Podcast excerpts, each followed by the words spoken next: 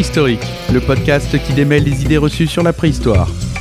Présenté par Mathilde Lépine et Alexis Angéli. Animé par TMDJC.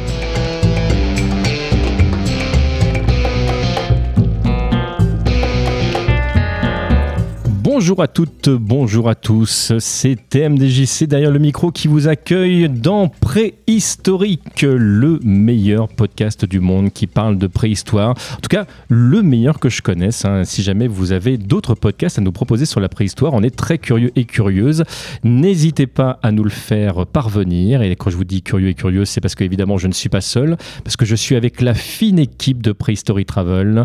Mathilde, bonjour. Bonjour, Comment vas-tu? Ça va très bien et toi? Ça va très très bien depuis le, le mois dernier parce que j'ai cru que vous alliez me parler nourriture. J'ai entendu ça. On va se garder ça sur un, un petit coin de table parce que tu n'es pas venu seul. Tu es venu Non, avec la évidemment. Fantastique euh, Lexi. Comment vas-tu? Alexia, comment je t'appelle d'ailleurs aujourd'hui? Allez, je ne sais Oh, plus. mais je ne comme, sais pas. comme vous voulez, je, je réponds. Lexi, Alexia, euh, pas de problème, surtout quand il s'agit de préhistoire. euh, Je réponds à n'importe quel prénom pour en parler. mais, tu- mais tu es fantastique.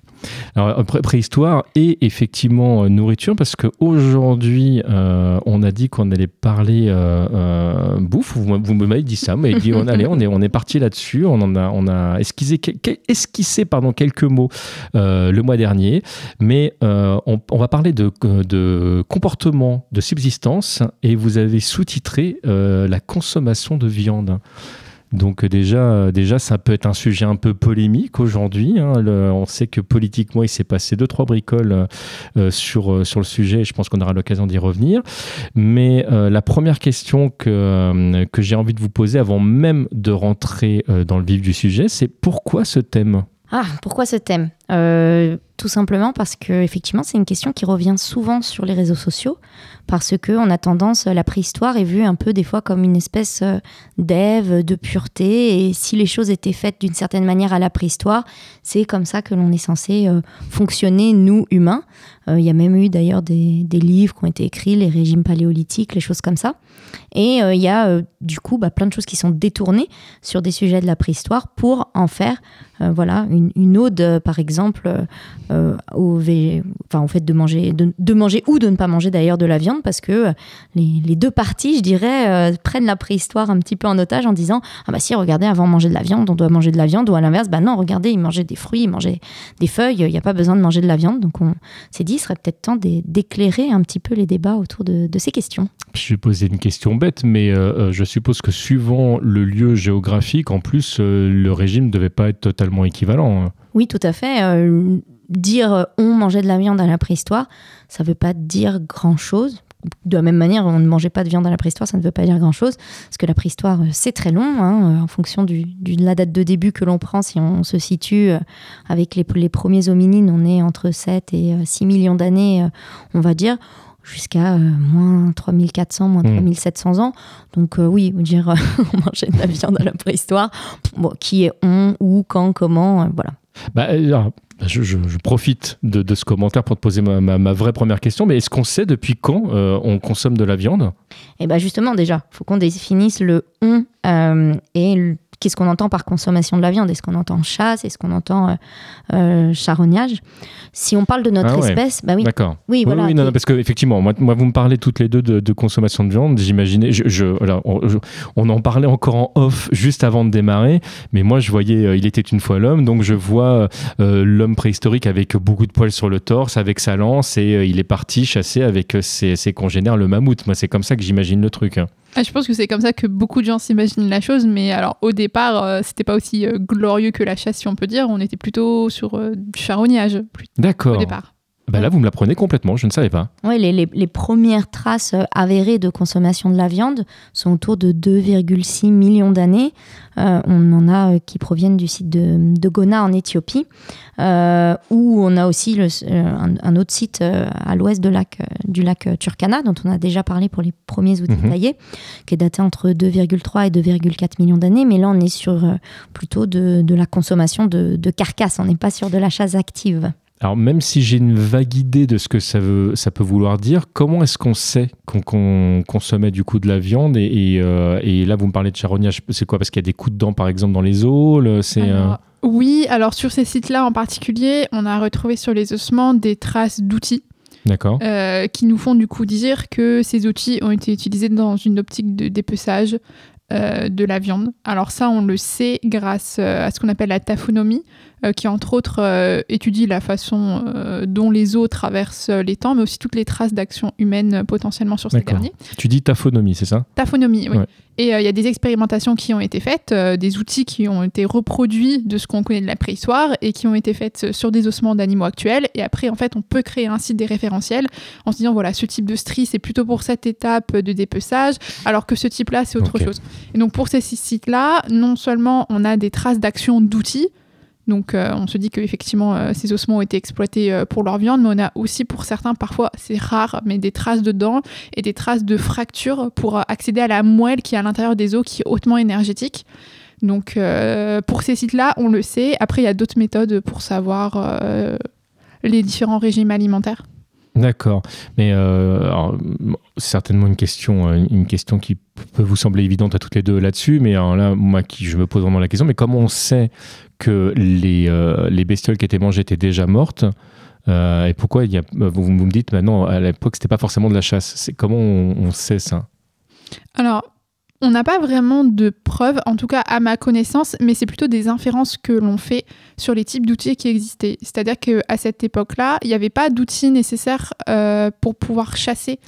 Euh, parce qu'à cette époque-là, 2,6 millions d'années, euh, on a euh, les premiers bifaces qui sont apparus en Afrique. Oui, quand même, on a surtout des gros galets aménagés. Donc en fait, c'est là, c'est vraiment de l'inférence. Hein. Ça tombe, c'est faux. Mais de ce qu'on sait actuellement, au vu de nos connaissances, il n'y a rien qui montre qu'on était capable de chasser du point de vue de l'outillage, mais aussi du point de vue de la capacité simplement des hominines. Euh, les premières traces, on soupçonne que les australopithèques euh, réalisaient du charognage par exemple, mais euh, rien n'indiquait qu'ils avaient la capacité de chasser en groupe des animaux.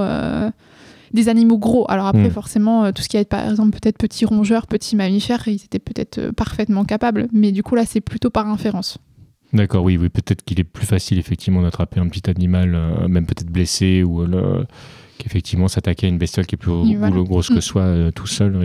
J'entends tout à fait. il fallait des armes et on n'a pas retrouvé de traces d'armes. Hmm. Euh, oui, donc du coup, parce que pour le coup. Comme, comme tu dis, il y a ces, ces, ces, ces outils-là qui euh, servent à bah, disséquer la viande, etc. Mm. Il n'y a pas d'outils pour, pour chasser. Par déduction, il y a peu de chances qu'on. D'accord, ok, c'est beaucoup plus clair pour moi. Euh, et, mais qu'est-ce que hum, qu'est-ce que la viande du coup euh, a, apporté dans notre développement? Est-ce que ça a eu une Est-ce que ça a joué sur le fait que euh, bah, il y a eu une expansion du, du cerveau? Pourquoi est-ce qu'on s'est mis éventuellement à manger de la viande? Alors justement, c'est l'angle que nous, on a souhaité euh, choisir pour, euh, pour cet épisode. C'est, comme tu as dit, discuter de l'impact de la consommation de viande sur l'évolution du cerveau des hominines, mais on pourrait surtout retourner la question et se dire quelle modification des régimes alimentaires a été nécessaire pour entretenir un cerveau qui est euh, aussi coûteux que le cerveau des hominines en termes d'énergie.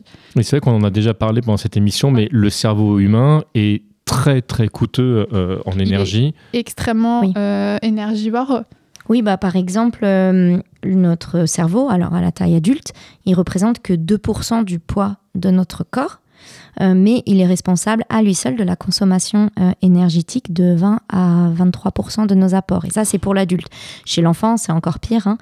on est plutôt, pour les enfants en dessous de, de 5 ans, ça peut atteindre jusqu'à 74% euh, de, leur, de la consommation énergétique, le cerveau. Donc on, a un cerveau qui est extrêmement coûteux sur, sur un plan énergétique. Et voilà, c'est comment, c'est un peu la question qui de l'œuf ou de la poule euh, en premier? Est-ce que d'abord on a eu une expansion de ce cerveau très coûteux qui nous a permis de développer certaines techniques pour euh, adapter et avoir une autre alimentation?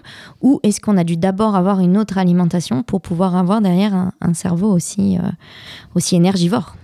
Et- et- pardon, vas-y, oui. Non, j'allais dire en plus, non seulement il est énergivore, mais en plus il est très euh, demandeur de. Il a certains besoins spécifiques, c'est-à-dire qu'il ne faut pas uniquement euh, de l'énergie brute, euh, des calories. Il lui faut aussi beaucoup d'oligo-éléments particuliers et certains nutriments particuliers et, pour pouvoir fonctionner normalement et pouvoir se développer normalement surtout. Et ça, c'est important à garder en tête quand on va reparler de certaines choses par la suite. D'accord. Alors, vous, vous me parlez de, de l'expansion du, du cerveau et, et donc, est-ce qu'on est certain qu'il est le, le- qui, qui permet le résultat des développements d'outils ou pas? Euh, alors, c'est le paradigme classique qu'on entend souvent que, bah voilà, on a eu cette expansion du cerveau parce que on a développé des outils qui ont permis de, de changer notre, notre alimentation. Euh, parce que les, autres primates, ils ont plutôt comme source d'alimentation euh, les feuilles ou les fruits. hein, on dit qu'ils sont feuillivores et, ou, et frugivores. Mais néanmoins, on considère plutôt finalement que le cerveau a connu une, euh, une expansion euh, d'abord pour avoir les capacités cognitives nécessaires à cette création d'outils. Mais voilà, encore une fois, c'est ce que je disais tout à l'heure, c'est comment, comment ce cerveau a pu avoir d'un seul coup assez d'énergie pour grossir euh, et, et pouvoir après avoir ses capacités cognitives pour, pour créer ces outils. Je suppose que c'est quelque chose qui s'est fait de façon au fur et à mesure. Des, des animaux non humains qui utilisent des outils, on en connaît bien, euh, plein, entre les, euh, les corbeaux, les corneilles, les pieuvres, les, euh, les, enfin, y a on, sait que il y a, y a beaucoup d'animaux aujourd'hui qui, qui naturellement, hein, même, même nos, nos cousins les, les, les plus proches, comme on les appelle, qui utilisent par exemple des bâtons de bois pour récupérer les fourmis ou ce genre de choses. On sait que dans la nature, c'est quelque chose qui est, qui est très présent, mais entre le moment où on va utiliser un bâton qu'on va acheter après et le moment où on se dit ok euh, je vais tailler une pierre et elle va me servir plusieurs fois parce que euh, euh, très clairement je mets de l'énergie dans, la pierre ça doit être quelque chose de phénoménal comme, évolution oui, tout à fait. C'est pas. enfin, on a tendance des fois à avoir des dessins un petit peu classiques où on imagine d'un seul coup que euh, un petit bonhomme, il va décider de tailler sa pierre comme Oui. ça. Il va se dire ah c'est trop cool, ça me permet de mieux tuer ce- les animaux. c'est ce dont on Euh. parlait c'est hop je vois une prairie hop je suis bipède ça y est Ouais, euh, voilà. hop, et question d'après Faut, faut, faut bien penser que c'est certainement multifactoriel finalement tout ça. Il s'est passé différentes choses. On- alors on sait, on parlait tout à l'heure des premiers sites autour de 2,6, 2,3 millions d'années sur lesquels on a retrouvé des, traces en tout cas de consommation effective de, de viande. On sait aussi qu'à cette période, il y a eu un assèchement euh, global, euh, climatique, qui a peut-être aussi impliqué une modification des comportements de subsistance pour les, pour les hominines qui vivaient à, à ces périodes-là. Mais encore une fois, hein, c'est pas euh, d'un seul coup ça s'assèche, ils se disent oh tiens de la viande ça a l'air grave cool. Hmm. Enfin ça, ça s'est pas passé comme ça. Mais il faut penser que des fois il y a des choses même qui ne dépendent pas du tout des hominines, qui sont vraiment au niveau de leur environnement. Il y a des changements d'environnement qui se passent sur plusieurs milliers d'années et qui peuvent aussi avoir un impact euh, sur, sur ce qu'ils vont euh, se mettre à, à consommer. Quand tu parles d'assèchement, là, on parlait d'un, enfin, on était vraiment sur l'eau, on était sur les, plantes également, enfin c'était global. Oui, oui, c'est ça. C'est euh, un assèchement global qui a poussé du coup les hominines à, très certainement à élargir leur, alimentation qui était jusque-là quasiment végétarienne. Et attention, contrairement à la figure qu'on avait un petit peu euh, dans les années 60, on imaginait qu'ils étaient passés à une alimentation euh, très carnée, finalement euh, plutôt omnivore. Voilà, ils ont pas, ils ont continué bien évidemment. euh, D'accord, dès le début, dès le début Oui, en début, fait. euh, ouais. Il y a une grande diversité des comportements de subsistance. Déjà parce que en soi, se nourrir que de viande euh, pour un hominine, c'est pas très intéressant d'un point de vue énergétique seul. Enfin, surtout pour le cerveau, puisque en fait la viande contient beaucoup de protéines et beaucoup d'acides aminés, mais notre cerveau lui euh, n'en a que faire euh, des acides aminés. Lui, ce qu'il lui faut surtout, ce sont des lipides, des glucides, certains oligoéléments qui ne sont pas contenus dans la viande. Donc, euh, d'un point de vue rien que de l'expansion au niveau du cerveau, consommer que de la viande, ça ne suffit pas à remplir nos besoins. Et notamment, ça ne nous suffit pas à acquérir euh, une couche de gras, en tout cas une réserve de graisse qui est suffisante pour alimenter notre cerveau. En tout cas, l'alimenter suffisamment sur le long terme pour qu'il y ait une évolution euh, vers une Hmm. expansion du cerveau. Donc euh, déjà, rien que de ce point de vue-là, non, c'est impossible que les hominines avaient consommé que de la viande, comme euh, l'image qu'on en avait, dont a parlé euh, Alexia, d'un régime ultra carnivore, parce que si c'était le cas, on serait probablement pas là aujourd'hui. En tout cas, sous cette forme. A priori, je- même la, la chasse est certainement plus consommatrice d'énergie que d'aller juste récupérer ouais, des. extrêmement et c'est très peu fiable. Euh, ça, il y a plein d'études sur euh, des populations actuelles qui montrent qu'en fait, ce qui est le plus fiable, c'est la, la cueillette. Euh, alors que la chasse, il y a toujours une part, non seulement c'est dangereux, mais il y a toujours une part d'incertitude. Est-ce qu'on va réussir à repérer un animal? Est-ce qu'on va réussir à le chasser? Tout ça, donc en fait, au final, la cueillette, euh, c'est plus fiable que la chasse.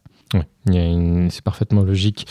Euh, là, la question que j'ai envie, mais je crois que vous avez plus ou moins quand même répondu, mais à partir de, quelles données on étudie le, régime alimentaire des, espèces fossiles? Parce que là, vous me parliez tout à l'heure des ossements, vous m'avez parlé des, traces qui étaient, euh, qui étaient dessus. Je, suppose que ça, c'est l'indice numéro un. Oui, alors effectivement, les traces sur les ossements, les types d'ossements aussi, puisqu'on peut identifier les animaux. Donc on peut savoir euh, quel type d'animaux y consommer.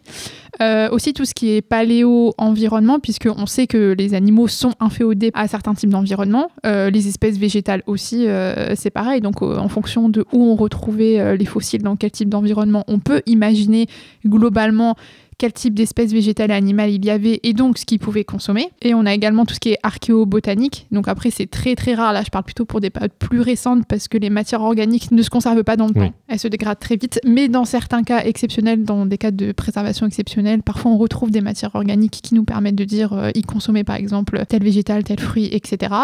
Après, sinon, pour les ossements, ce qui est beaucoup utilisé, euh, ce sont les isotopes. D'accord. Tu, peux nous, euh, nous refaire ce, petit laïus pour les gens justement qui auraient oublié la définition Alors, par exemple, tous les êtres humains sont composés de carbone, d'atomes de carbone.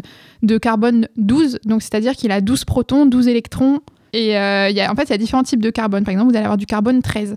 Il a 12 protons, mais il a un neutron en plus on s'en fiche des détails, mais juste, il y a aussi le carbone 14 qu'on connaît peut-être plus parce qu'il est radioactif et qu'on s'en sert pour dater. en fait, les isotopes, c'est ça. Les carbones 12, 13 et 14 sont tous des isotopes du carbone. C'est-à-dire qu'ils sont tous identifiables comme étant du carbone. Ils ont le même nombre de protons, mais ils n'ont pas même le même nombre de neutrons. En fait, les isotopes, quand on calcule des ratios, pour essayer de le faire simplement, par exemple, si je prends tes eaux, tes MDJC, et que je, je, mesure par exemple la quantité d'atomes d'azote qu'il y a dedans, d'isotope 15 pour l'azote, je peux savoir si tu as un régime particulièrement carné ou pas. Ah. Puisque euh, les carnivores ont un taux euh, d'isotope euh, d'azote 15 qui est beaucoup plus élevé que les herbivores. D'accord. Ah, Pour donner un exemple, par exemple, et donc avec les isotopes, en fait, en fonction de où euh, les eaux se placent euh, sur le graphe, en fonction de la quantité, généralement c'est carbone 13 qu'on mesure en fonction de l'azote 15. En fonction de ces ratios-là, en fait, on sait à peu près si c'était plutôt un régime herbivore, plutôt euh, omnivore, si c'était plutôt carnivore, si c'était plutôt du poisson d'eau douce ou du poisson d'eau marine aussi. on arrive maintenant aujourd'hui avec les référentiels à avoir ce degré de raffinement dans les analyses. D'accord. Et alors, tu parlais des, poissons, c'est parce que quoi, il y a plus de sel, donc forcément le, l'iode, tout ça va jouer sur le, comportement du carbone ou euh? Alors, c'est surtout au niveau du taux d'absorption de carbone, puisque chaque être vivant absorbe euh, un certain type de carbone, donc nous aussi. Donc, on euh, on retrouve pas le même en fonction de si c'est dans l'océan ou si c'est dans l'eau douce, mais aussi c'est une histoire de chaîne alimentaire.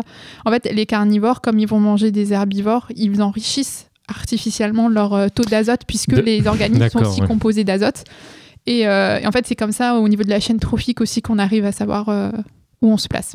Donc en fait, suivant qui tu manges dans la chaîne alimentaire, tu obtiens aussi bah, tout ce qui... Tout ce qu'il a mangé avant en fait. D'accord. Ah oui, du coup c'est mais c'est ultra riche. Mais comment on en est arrivé Je pose une question qui est, un peu en marge, mais comment on en est arrivé à découvrir tout ça? Qu'est-ce qui parce que l'étude du carbone, c'est euh, ça, on, on l'étudie pardon depuis un, maintenant un long moment.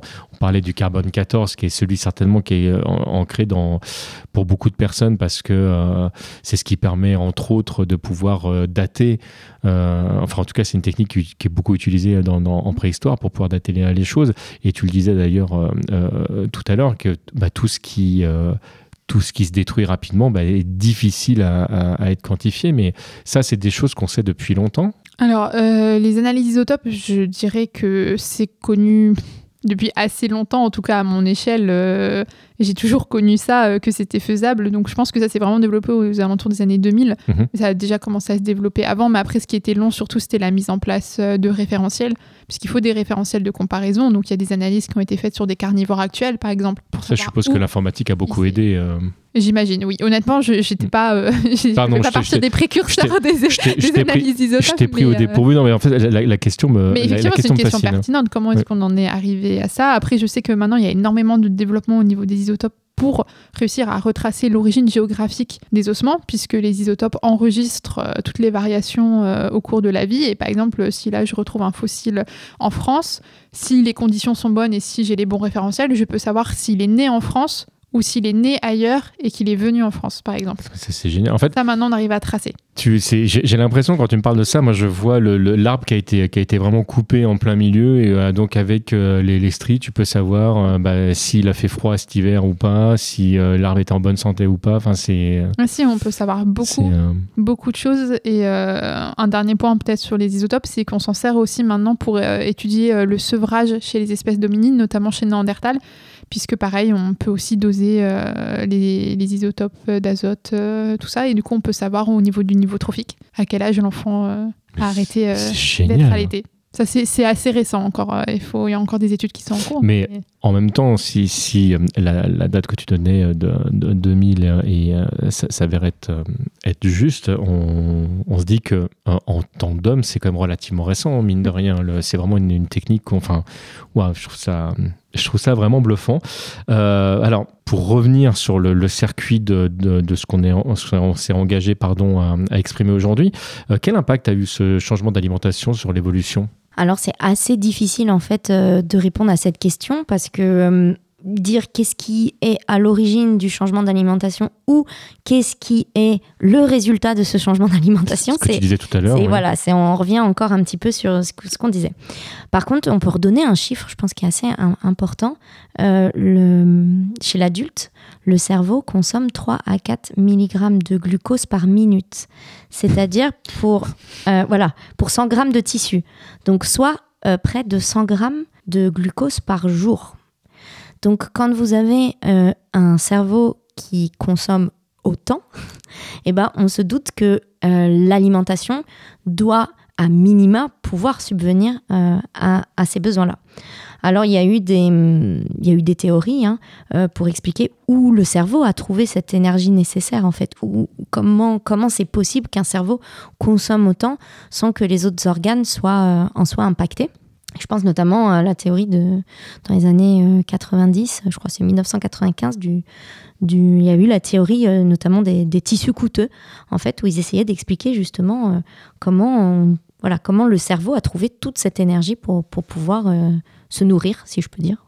Oui, je, précise du coup à, nos auditeurs et auditrices qui qui, n'ont pas encore fait le lien. Ça veut dire que si jamais effectivement le cerveau consomme tout ça, ben après, ce qui reste pour euh, la croissance, pour les os, pour la peau, pour les cheveux, euh, pour écouter, pour voir, pour sentir, tout ça, ben, c'est effectivement forcément impacté si on n'a pas de quoi faire.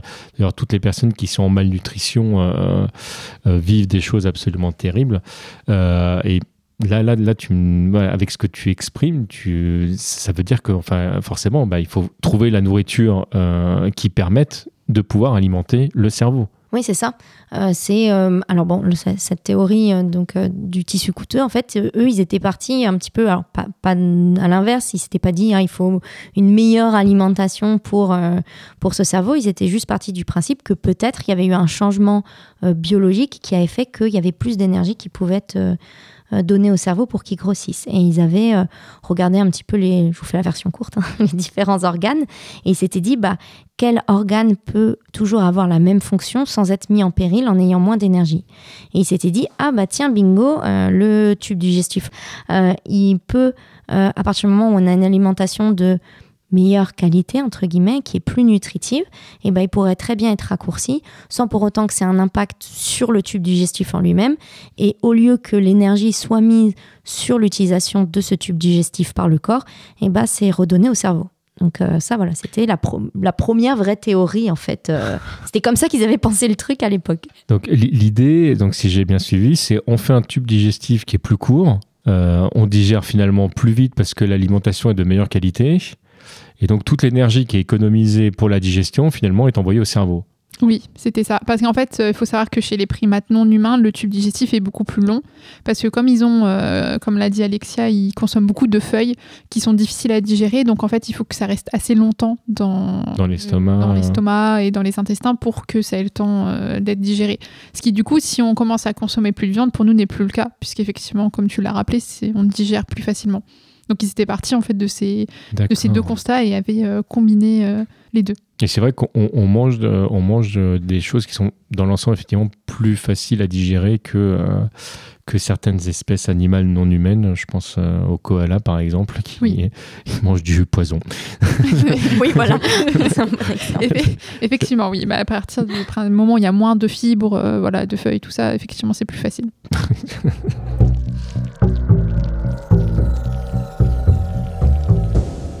Et du coup, par rapport à la, à la théorie que tu, es- que tu nous exprimais, euh, Alexia, est-ce qu'elle est toujours d'actualité? Euh, non. en fait, en, en 2011, il y a une publication qui a été faite dans Nature. Alors, euh, une grosse, grosse étude, hein, hy- hyper, hyper intéressante, où ils ont travaillé sur 100 espèces de mammifères, Oui. dont 23 espèces de primates, et ils ont étudié 8 organes. Euh, le cerveau, les poumons, cœur, rein, rate, foie, estomac et intestin. Mais Et le tissu chez, adipeux. chez Homo sapiens ou euh, Oui, euh, chez, chez toutes ces espèces, en fait, ils ont recherché euh, s'il y avait une corrélation entre le cerveau et les autres organes, en regardant bah, notamment les ratios. Et contrairement euh, à la prédiction euh, des tissus coûteux, euh, ils n'ont pas trouvé de corrélation négative entre la masse du cerveau et celle du tube digestif, que ce soit d'ailleurs chez les mammifères en général ou, ou chez les primates, parce qu'il aurait pu très bien avoir une différence entre les primates et- Mhm. et les mammifères, mais là, absolument pas. Euh, donc, euh, en fait, ils se sont rendus compte qu'il n'y a pas du tout de lien entre la taille du cerveau et la taille euh, du tube euh, digestif. D'accord. Donc, euh, ça remettait un petit peu les compteurs à zéro. euh, parce que c'est tout, ce- entre guillemets, tout, parce que ça disait quand même beaucoup de choses, cette, euh, cette étude, mais c'est tout ce que disait cette étude, c'est, bah non, en fait, il n'y a pas, euh, il n'y a pas de lien entre les deux. Oui, la- l'argument qui était utilisé pour asseoir la, théorie finalement fonctionnait plus. Non, ne fonctionne pas. Il y a d'autres paradigmes qui ont pris le relais. Maintenant, il y a le paradigme du rivage qui est apparu il y a quelques années. Et en fait, qui dit simplement que où est-ce que les hominines pouvaient trouver une nourriture qui à la fois était énergétique et à la fois apportait les nutriments nécessaires. Donc les oligo-éléments et certains nutriments comme le fer, euh, le zinc, etc., qui sont indispensables notamment pour euh, le développement du cerveau. Et le paradigme du rivage dit qu'on trouve ça près des rivages. Pour le coup, ils n'ont pas été chercher le nom euh, Oui, très oui. loin Je me mais doutais un près petit des peu, mais lacs, euh, voilà, j'attendais que près tu des, nous expliques. près des euh, rivières, parce que tout ce qui est poissons, crustacés, les plantes aquatiques sont particulièrement riches à la fois en nutriments intéressants pour le cerveau, mais sont aussi assez caloriques. Et en plus, ils ont, ce qui est plutôt pas mal, c'est que c'est plus facilement accessible. Déjà, tout ce qui est plantes aquatiques, euh, c'est de la cueillette, mais aussi aller euh, récupérer des poissons, c'est plus facile que d'aller chasser un mammouth, a priori. Euh, surtout à une époque où on n'avait pas encore des outils de chasse, comme par exemple, on va avoir au paléolithique supérieur. Et donc, ce paradigme dit que justement, c'est parce que les hominines vivaient à proximité de ces points d'eau. Du coup, l'alimentation était meilleure. Du coup, le cerveau a pu commencer euh, à augmenter. Et après, d'un point de vue du registre fossile, c'est vrai qu'à ces périodes-là, on a des fossiles qui ont été retrouvés dans des environnements qui étaient mosaïques, donc où il y avait des points d'eau. Donc après, il faudrait réussir à le tester. Je ne sais pas comment il pourrait réussir à tester pour savoir si c'est vrai ou pas, mais c'est un des nouveaux paradigmes qui a émergé ces dernières années qui pourrait euh, expliquer. Pour revenir rapidement sur le terme que tu as utilisé, quand tu parles d'environnement mosaïque, c'est parce qu'en fait, ça contient plein de types d'environnements Oui, différents. euh, de la savane, de la forêt par exemple, et des points d'eau, ce qui est surtout important là pour. Ok, oui, oui, pour, la, pour notre histoire de, de développement et, euh, et de poisson, même si je pense que moi, si tu me mets euh, face à un point d'eau, je ne suis pas certain d'arriver à te ramener du poisson, mais euh, nous ne sommes pas là pour m'enfoncer. Alors, là, la question qui me vient tout de suite derrière par rapport à ce que tu viens de dire, c'est euh, où est-ce qu'on en est sur ces questions aujourd'hui? Puisque là, vous me parlez d'une théorie qui est en pleine évolution, donc euh, que, je commençais à, à comprendre ce avec ce que Alexia disait, euh, là vraiment euh, le le sous-entendu quand tu disais on pensait ça, on pensait ça, donc je comprenais bien qu'il y avait une évolution, mais on en est où aujourd'hui? Eh bien, il n'y a pas de ouais. réponse à cette question. En fait, je pense que ce qui se dessine surtout aujourd'hui, c'est que ça va être euh, un modèle qui va être multifactoriel. En fait, on en revient toujours à la même euh, histoire, c'est que oui, le cerveau à un moment euh, a grandi. Qu'est-ce qui lui a permis qu'il a pu augmenter en taille? Les outils ont probablement joué d'une façon ou d'une autre, puisque effectivement, avoir des outils qui permettent euh, de manger de la viande, forcément, ça a eu un impact. La consommation de viande a forcément eu un impact d'une façon ou d'une autre, surtout la viande cuite, puisque ça a permis une meilleure absorption. Le paradigme du rivage a sûrement joué effectivement des ressources qui sont facilement accessibles euh, et qui sont en plus riches euh, d'un point de vue nutritif. C'est effectivement, euh, en fait, tout a probablement joué. En fait, Oui. je pense que c'est la- ce sera la conclusion. C'est tout a joué. Les outils, la bipédie aussi. On en a parlé dans le dernier podcast, mais probablement le fait de devenir bipède, avec cette quadruple courbure de la colonne vertébrale, la lordo-cervicale, donc au niveau de notre nuque, a libéré notre crâne.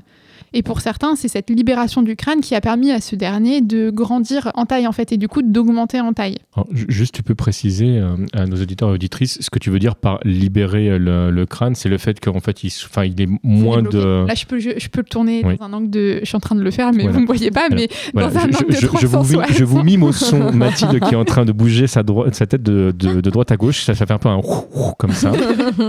Et, euh, et c'est ça, en fait, cette libération du crâne. Un chimpanzé est bloqué, par exemple, vers l'arrière. Il peut pas, il a pas se Donc débloquer. il n'y a, pas de place pour que ça puisse s'étendre Voilà. en arrière, euh, notamment. Voilà, et donc ça a probablement permis ça aussi. Mais la bipédie aussi pour certains, pour revenir un petit peu à cette histoire de tissu coûteux, la bipédie est un mode de locomotion qui est beaucoup moins énergétique qu'être quadrupède ou euh, arboricole par exemple. Et du coup, cette énergie qui a été gagnée a peut-être pu être retransmise au cerveau. On par consomme exemple. moins euh, en tant que bipède euh, que- qu'un quadrupède. Le, c'est parce que quoi? Parce qu'il n'y a que deux membres qui fonctionnent réellement ou enfin? C'est une locomotion qui est plus efficace du point D'accord. de vue euh, énergétique, notamment euh, du point de vue, alors je vais pas rentrer dans les détails, mais du point de vue cinétique, on récupère de l'énergie au passage et en fait du coup au final c'est moins énergétique. avec les mouvements des bras, avec le. Aussi avec les mouvements de la voûte plantaire. On fait un mouvement de pendule.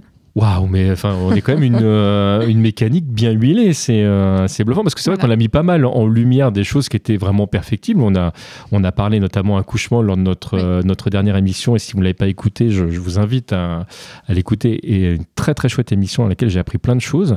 Mais, euh, mais de là à, à- à nous dire, bah ouais, ouais, on est plus efficace en tout cas là-dessus, moins énergivore, je ne je m'y attendais pas du tout. Bah, puis après, on peut même se dire, au fur et à mesure qu'on s'est amélioré dans notre bipédie, euh, entre guillemets, au fur et à mesure de l'évolution, bah, du coup, on est devenu de moins en moins énergivore. Et en parallèle, on a eu l'encéphalisation.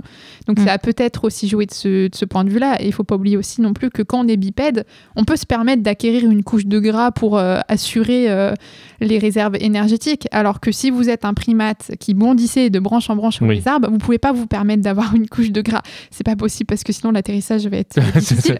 Donc euh, pour certains chercheurs, ça a joué ça aussi. On a pu acquérir cette couche de graisse, notamment pour les nouveau-nés, les fœtus qui en ont besoin pour Oui. le développement du cerveau, comme on l'a vu, qui euh, particulièrement intense. 74% d'énergie rien que pour le cerveau pour les enfants de moins de 5 ans, c'est euh, C'est énorme. c'est énorme. Mais en même temps, le cerveau est en train de se développer parce qu'il n'a qu'un quart de sa taille adulte quand il naît.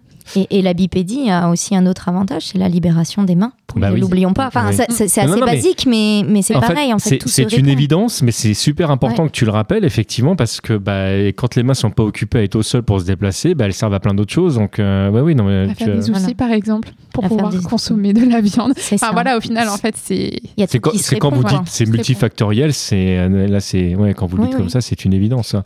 J'ai envie de vous poser la question, mais ça je sais je sais pas si euh, si on a une information fiable, mais on sait à peu près à partir de quand on a commencé à, à- à consommer de la viande cuite? Alors, euh, ça paraît assez logique que ça soit à peu près quand on a commencé à maîtriser le feu. Euh, alors, ça ne veut pas dire qu'avant, on ne pouvait pas voir un feu naturel et se dire, tiens, je vais, je vais tester de, de cuire ma viande. Mais voilà, on sait que c'est autour de, actuellement, avec les données actuelles, autour de moins 400 000 euh, que nous avons les, les- les premières traces de, de foyers, en tout cas, où on, on sait que les hominines ont entretenu euh, eux-mêmes ces foyers. Donc, on peut imaginer que la cuisson de la viande, on est euh, à peu près dans ces eaux-là, hein, plus euh, 50 000, euh, moins 50 000 ans. Enfin, c'est c'est toujours des approximations que, que l'on donne. Mais une chose est sûre, c'est que quand on a commencé à cuire euh, la viande, il y avait déjà eu un phénomène euh, d'encéphalisation. Alors, pas aussi important que celui qu'on a connu euh, avec des espèces postérieures encore. Je pense à Homo neanderthalensis, bien sûr, notre espèce Homo sapiens. Mhm. Mais il est évident que ce processus avait déjà commencé avant, et on en parlait dans le dernier podcast d'ailleurs, quand on disait que bah, avec euh, le, le groupe vernaculaire des Australopithèques, euh, il y avait déjà potentiellement cette problématique euh, d'encéphalisation et euh, de, mise au monde avec un, un bassin rétréci. Bon voilà, on est, on est sur des plusieurs millions d'années, on n'est pas sur 400 000 ans sur les Australopithèques, donc voilà, Oui, c'est à prendre avec fait- des pincettes. C'est c'est euh, pas fait ça. du jour au lendemain. Non. euh, Non, non. Non, D'accord. puis il y a probablement une des, voilà, des mécanismes de rétroaction multifactoriels, quelque chose en a entraîné une autre, et du coup quelque chose a répondu et ça a permis quelque chose. Enfin, en fait, c'est Oui, puis un cercle euh, sans fin. En fait, c'est très difficile du coup. En fait, c'est impossible de d'identifier une cause. Et je sais que souvent on dit voilà, c'est frustrant, outils, mais, c'est- voilà, mais, euh, mais oui, oui. parce qu'on va absolument en trouver. Du coup, oui, c'est grâce aux outils, tout ça. Mais en fait, euh, non, c'est impossible de dire c'est ça qui a permis l'évolution du cerveau tel qu'on le connaît aujourd'hui. Puis je rappelle évidemment, là encore euh, une fois à nos auditeurs et auditrices, que euh, ça s'est pas forcément fait sur toute la planète d'un coup et qu'il y a eu plein de nids comme ça d'évolution un peu partout. Ça a été fait de, de manière un peu anarchique. Donc voilà, c'est pas un élément tout d'un coup, on se met à manger de la viande cuite et ça y est, partout dans le monde, il y a de la viande cuite partout. Puis je suppose, enfin je dis ça, mais ça se trouve en plus, à certains moments, il y avait de la viande cuite et puis peut-être ils sont remis à manger de la viande crue. En fait, on n'en sait rien du tout. Oui, En on n'en sait rien. Et il n'y a aucune raison qu'il se soit restreint, en fait. Comme on en parlait tout à l'heure, il n'y a aucune raison que parce qu'ils ont goûté de la viande un jour, ils se soient mis à consommer uniquement de la viande. Il n'y a absolument aucune raison, euh, que ce soit du point de vue du goût ou de l'énergie. Et surtout, euh, parfois, on a l'idée que, ah, comme ils ont goûté la viande, ils ont vu que c'était mieux et du coup, ils se sont mis que euh, à consommer de la viande. Parfois, on a ça qui est dit. Mais c'est impossible pour un hominine de savoir que effectivement, s'il va consommer que de la viande, peut-être qu'il va avoir un plus gros cerveau après. C'est ça, en fait, faut pas mettre d'intention derrière euh, tout ce qui se passe dans l'évolution ou quoi. C'est euh, c'est impossible. Mais euh, est-ce que là, finalement, on parle aussi euh, euh, idéologie dans le sens où là, aujourd'hui, comme il y a entre les, les carnistes et les véganes parfois une, une guerre sans, sans vraiment de communication possible, est-ce que c'est quoi On s'approprie la préhistoire en, voulant absolument donner un angle en disant bah, si, il faut manger de la viande, au contraire, non, on n'en a pas besoin. On est, on est un petit peu dans ce domaine-là? Ah oui, oui, oui, carrément. Là, la préhistoire, nous, si on regarde aujourd'hui, tout ce qu'on peut dire, c'est oui, bah, il y a des moments, ils ont mangé de la viande, et puis il y a d'autres moments, ils n'ont pas mangé de viande. Et il n'y avait pas d'intention derrière, il n'y a pas d'idéologie, il n'y a, y a rien, en fait. Et donc, si un carniste veut prouver qu'il mangeait de la viande, il trouvera des études dans lesquelles ils mangeront de la viande. Et si, à l'inverse, un végan veut prouver que, bah non, euh, on a déjà euh, trouvé des populations euh, chez qui bah, l'isotope d'azote 15, dont parlait Mathilde tout à l'heure, euh, était beaucoup plus bas parce que justement eux Ils ne, devaient pas, pas de co- viande. consommer de viande, on en trouvera aussi. Euh, c'est c'est ça aussi le message qu'on voulait peut-être faire euh, passer aujourd'hui, c'est que faut pas penser qu'à la préhistoire il y avait une seule manière de vivre. Euh, même aujourd'hui, dans notre monde, il y a plein de manières différentes de vivre. On les occulte souvent parce que bon, ceux qui sont un petit peu plus en retrait, certaines cultures qui sont un peu plus en retrait, plus cachées, on les voit pas, mais ça veut pas dire qu'elles n'existent pas. Et pourquoi à la préhistoire, on imagine que tout le monde vivait de la même manière, consommait de la même manière, etc. Alors oui, aujourd'hui, dans, nos, dans les faits sociaux, il y a des tabous, il y a des interdits qui peuvent être mis par les cultures, par les croyances, euh, etc., qui vont avoir bien sûr une incidence sur les, sur les régimes alimentaires, ça c'est évident. Et peut-être, peut-être que les hominines, eux aussi, avaient euh, un type de croyance, de culture, etc. Mais ça, on pourra jamais aller, euh, aller le vérifier. Ce qu'on sait, c'est que, comme le disait euh, Mathilde, il n'y a aucune raison pour que eux décident de se restreindre par, par eux-mêmes. quoi. Il n'y a, pas- il y a pas de loi derrière ça. Ouais, c'était déjà très opportuniste en fait quand, à cette époque-là où c'était quand même euh, en mode plutôt survie, donc vous consommiez euh, ce que vous trouviez Hmm. quand même. Quand Oui, on oui. parle de plusieurs euh, millions d'années, donc Oui, après tu fais bien de, le rappeler. C'est sûr, on n'est effectivement choix, pas. euh, voilà et On n'est pas à attendre Uber devant la télévision bah, que, que voilà, quelqu'un c'est vienne ça, nous, nous- déposer. Euh, euh, si vous Je parlais du prénom, bien sûr, hein, pas de la marque. hein. si vous aviez des végétaux, vous mangez des végétaux. Puis si jamais vous trouviez de la viande et que vous aviez euh, repéré à un moment que c'était consommable pour vous, bah vous alliez manger de la viande. Il n'y avait pas forcément après de, ça n'allait pas forcément plus loin que ça. Et je pense que c'est ce que disait Alexia. Faut pas essayer de chercher dans la préhistoire des justifications du type euh, ah bah on faisait comme ça la préhistoire, donc ça a toujours été comme ça, donc on doit faire comme ça. Et c'était partout dans le monde. Et, voilà, euh, ouais. c'est non, il faut laisser la préhistoire en dehors de ces débats. À chaque fois que je vous écoute parler, ça me, ça me, ça me ramène du coup dans, dans ce temps que je n'ai connu que très peu, parce que je suis arrivé euh, assez tard dans la préhistoire, moi je ne suis pas si vieux que ça. Euh, mais sans humour aucun, je me disais mais à, à l'époque, bah, il fallait apprendre les, les plantes qui étaient consommables ou pas. Je suppose qu'il y a eu énormément de morts finalement à, manger n'importe quoi. euh, le- quels, quels- quels sont les animaux qui sont chassables ou pas. Enfin, ça a dû être vraiment un apprentissage. euh, et puisque l'écrit n'existait pas encore, c'était comment se passe l'information et, et, Si Et par quel langage si- si, ouais, c'est, euh, ça. Il fallait déjà comprendre qu'on pouvait consommer de la viande sur les carcasses. C'est pour ça qu'on pense qu'il y a d'abord eu le charognage avant la chasse. Parce que, a priori, euh, chasser un animal, ça sous-entend que vous savez qu'il y a quand même une optique de survie derrière. Alors qu'on pense plutôt que c'est d'abord le charognage. Et après, ils se sont dit euh, Ils sont d'abord testés peut-être par mimétisme. euh, des voyant, carnivores. Voilà, des carnivores ou des charognards en se disant ah tiens, oui, d'accord. Euh, je veux dire comme, goûter. comme d'autres animaux Oui. non humains qui étaient en train de. Oui. Ah oui, d'accord. Oui, parce que là, ça Ah nous paraît tomber sous le sens de oui, on peut manger de la viande, mais Mais c'était pas évident euh, pour des primates qui commençaient seulement euh, le processus d'hominisation de se dire que consommer de la viande, a priori, c'était possible. Et puis du coup, c'était pas conscientisé. Donc, bah non, c'était ça en fait. Faut éviter d'essayer de conscientiser ce qui ce qui faisait, ce qu'ils pouvaient faire à l'époque et leur choix. Comme nous maintenant, on conscientise. C'était pas du tout la même chose.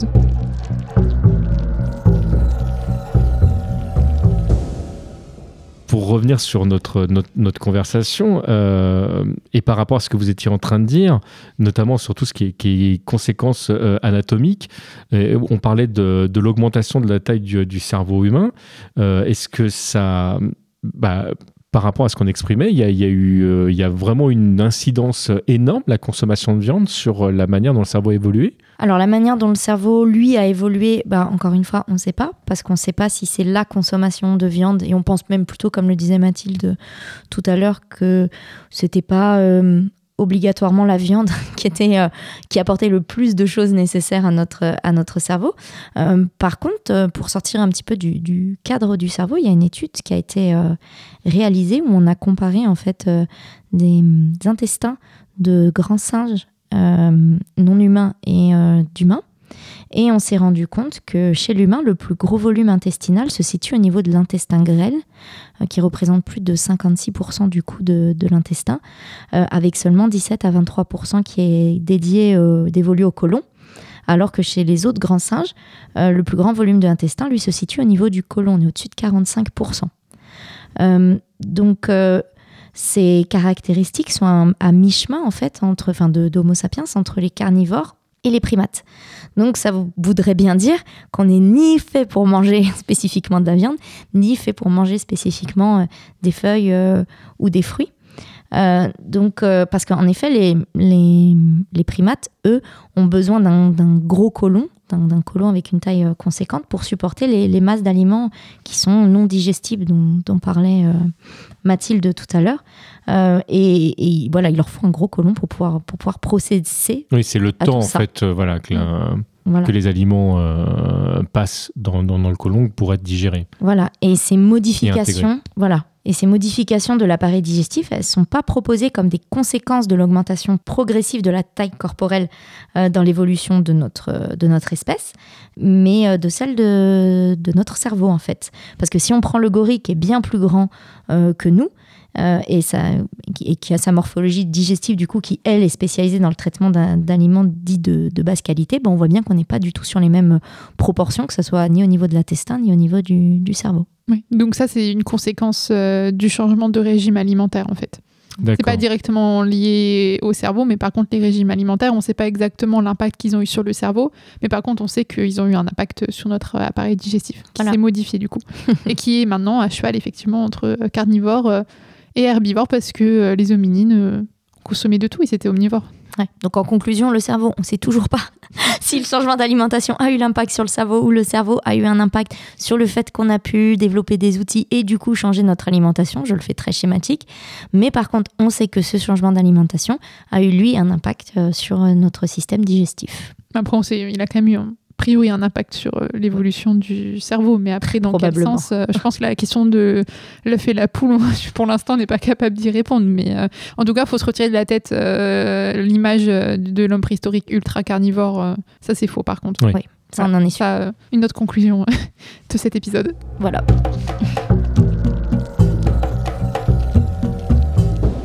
Eh bien, Mathilde, Alexia, un énorme merci. Euh, amis auditeurs, auditrices, euh, prenez soin de votre cerveau. Parce qu'a priori, euh, si nous avons deux yeux, deux oreilles, deux mains, le cerveau, on n'en a qu'un.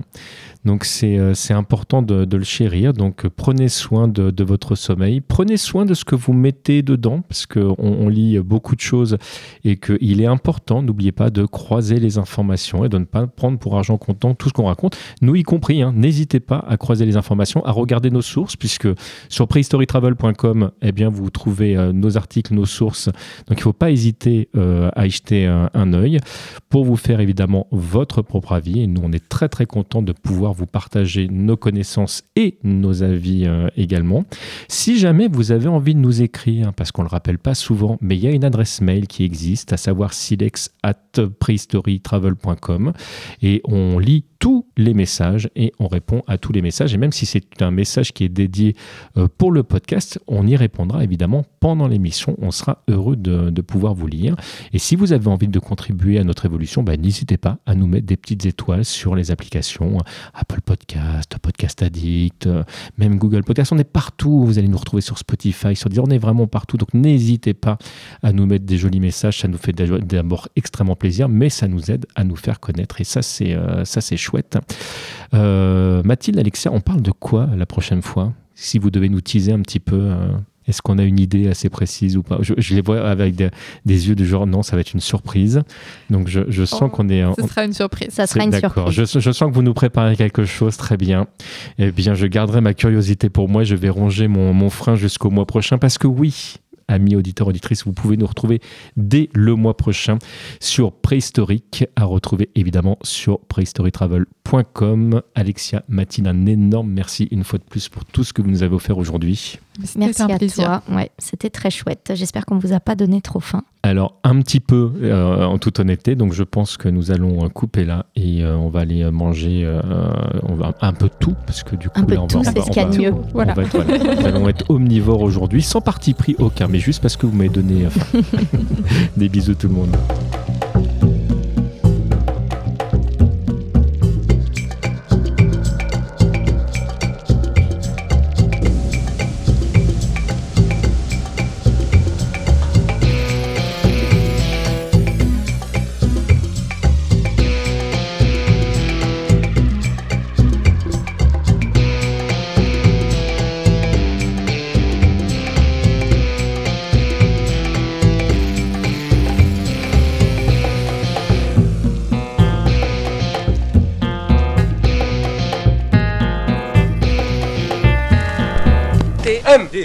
Creations.